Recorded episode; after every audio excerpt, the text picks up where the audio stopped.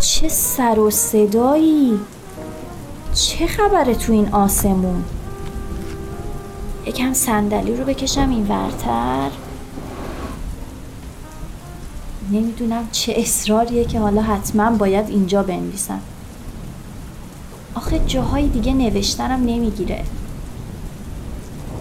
امروز تو ماشین منتظر حمید بودم که امروز تو ماشین منتظر حمید بودم که دیدم دم در داره با آقای مرتزوی صحبت می‌کنه. سعی کردم بفهمم دارن راجع به چی حرف می‌زنن. یک دفعه حمید چشماشو گرد کرد و دستشو کشید به موهاش. معمولا وقتی خیلی تعجب می‌کنه دست به سرش می‌کشه. وقتی اومد تو ماشین ازش پرسیدم چه خبر بوده و از شنیدن جوابش منم شکه شدم. چقدر؟ یک میلیارد و پونصد؟ آخه چرا اینقدر زیاد؟ انصافم خوب چیزیه خونشونم رهن بانک به خاطر وام نوسازی خونه دخترشونم اینقدر نمیارزه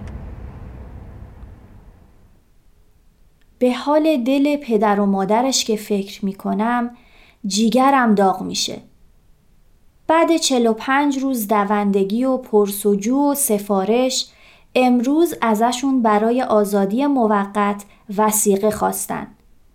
می‌دونم که چقدر نگران وضع بچهشون هستن ولی اینکه این مبلغ سند رو چطور می‌خوان تهیه کنن و واقعا نمی‌دونم. حمیدم خیلی کلافه بود.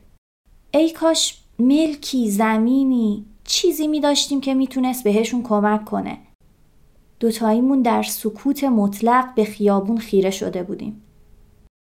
تنها کاری که به ذهنم رسید این بود که برای اطمینان از صحت ماجرا به خواهرش زنگ بزنم و همچنان امیدوار بودم که آقای مرتزوی مبلغ رو اشتباه متوجه شده باشه.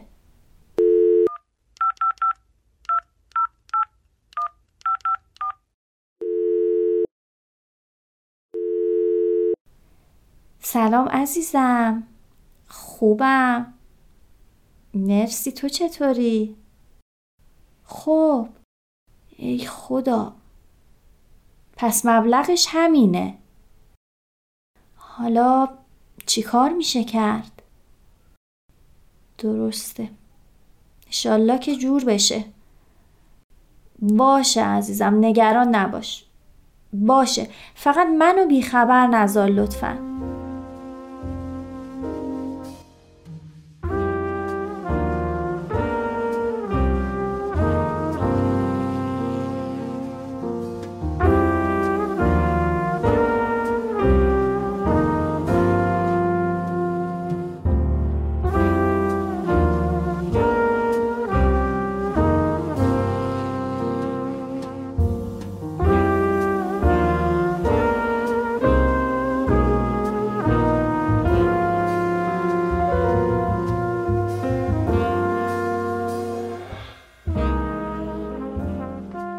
در اوضاع اقتصادی چنین ناپایدار و تورمی تا به این حد زیاد عده از مردم حتی توان تأمین نیازهای ضروری خودشون رو هم ندارند.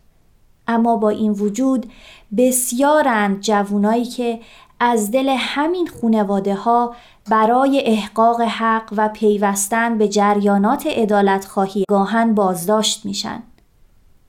و چه سخته دیدن خونواده هایی که با احتیاج به درآمد روزانه به خاطر وسیقه های میلیونی و میلیاردی مستاصل و بیچاره و درمانده در انتظار معجزه‌ای برای رهایی دلبنداشون از بازداشت میمونن. در نبود حزبها و سندیکاهای مختلف برای حمایت از حقوق اعضای اون و انجیو های دولتی و خصوصی مرتبط با حقوق بشر فشاری مضاعف بر دوش والدین جوانان آزادی خواه برای تأمین این وسیقه ها هست. نفهمیدم در خلال این افکار کی دستم رفت به تلفن و به مریم مامان دوقلوها و چند تا دیگه از خانومای همسایه که توی این مدت با هم صمیمی شده بودیم زنگ زدم.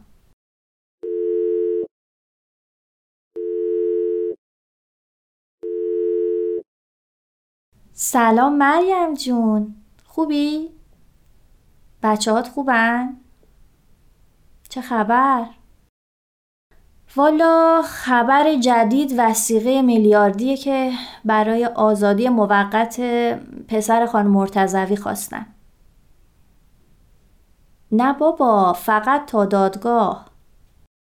چرا یه خونه دیگه هم دارن اما مثل که فقط نصفش مال خودشونه. با برادرشون تو شریکن. آره والا خیلی بد وضعیه. میگم یه چیزی به ذهنم رسید. اگه هر کدوم از ما که در وسعمون هست سندی براش امانت بذاریم شاید مثلا مجموعش مبلغ کلی رو جواب بده. آره. حالا بازم تو با شوهرت مشورت کن. باشه عزیزم. باشه تو هم همینطور. فعلا. خدافز سه روز از تماس تلفنیم با خانومای کوچه گذشته بود که یک روز عصر خانم مرتزوی اومد دم در خونمون.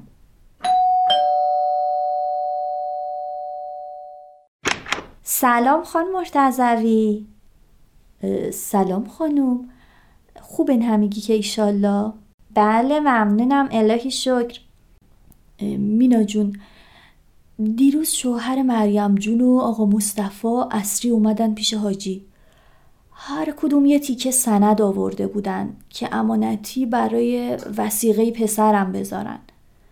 اما حاجی قبول نکرد. خیلی ترش کرد. پرید به من و دخترم که شما کاسه چه کنم گرفتید دستتون دم خونه مردم. قسمش دادم که ما چیزی نگفتیم. اما من شستم خبردار شد که شاید تو صحبتی و یا درخواستی کرده باشی. آخر شب باهاش حرف زدم و یکم نرمتر شد. مینا جون من روم نمیشه بهشون دوباره رو بزنم. میشه ازت خواهش کنم تو زحمتش رو بکشی.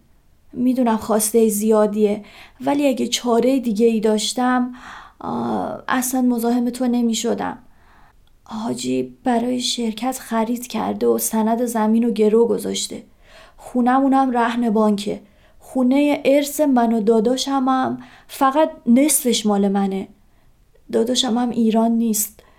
ندار نیستیم ولی فعلا دستمون خالیه. این چه حرفی خان مرتزوی اصلا نگران نباشین. من همین امروز به هر دوشون میگم. شما رو یه محله می‌شناسن. هیچ کس فکر بدی در این مورد نمی‌کنه. اونا خودشون با نیت قلبی برای کمک پیش قدم شدن. خوب کردین حاج آقا رو راضی کردین. یه روزم که زودتر بیاد بیرون غنیمته. اما اما حاجی گفته به اندازه قیمت سند هر کدوم بهشون سفته میده. فقط با این شرط قبول می‌کنه. همین که نیت خیر داشتن و پیش قدم شدن برامون یک دنیا میارزه. نمی‌خوایم دلشون بابت سند نگران شه. البته یکی دو ماه دیگه که دادگاه برگزار بشه سندم آزاد میشه. ولی خب حاجی دیگه. اینطوری خیالش راحت تره. چشم. من حتما اینا رو بهشون میگم. راستی دخترم به همهشون بگو جمعه شب بیان خونه ما. می‌خوام ماهی درست کنم. نصر کرده بودم برا پسرم. اگه وسیقه چیزی جور بشه خیرات کنم. کی بهتر از شما همسایه های دلسوز؟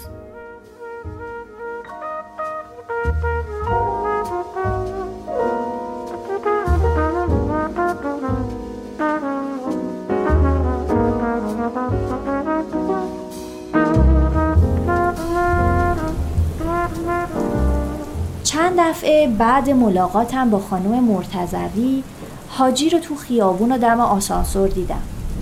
برخوردش زمین تا آسمون فرق کرده بود. دیگه خبری از اون نگاه بالا به پایین نبود. خیلی گرم با هم احوال پرسی می‌کرد و هر بار برای جمعه یادآوری می‌کرد. از این همبستگی و حس تعلق که بین این چند خونواده پیش اومده خیلی لذت می‌برم. این دو دفعه آشخورون و قرارهای تو پارکینگ بیشتر از اونچه فکرشو می‌کردم تو ایجاد این حس نقش داشته. خیلی بزرگی به خرج دادن که همچین پیشنهادی کردن. من که سند ملکی ندارم ولی نمی‌دونم اگه تو موقعیت اونا می بودم حاضر بودم چون این همراهی ارزشمند و پر ریسکی رو توی این شرایط اقتصادی انجام بدم یا نه. خدا بیشترش رو بهشون ببخشه.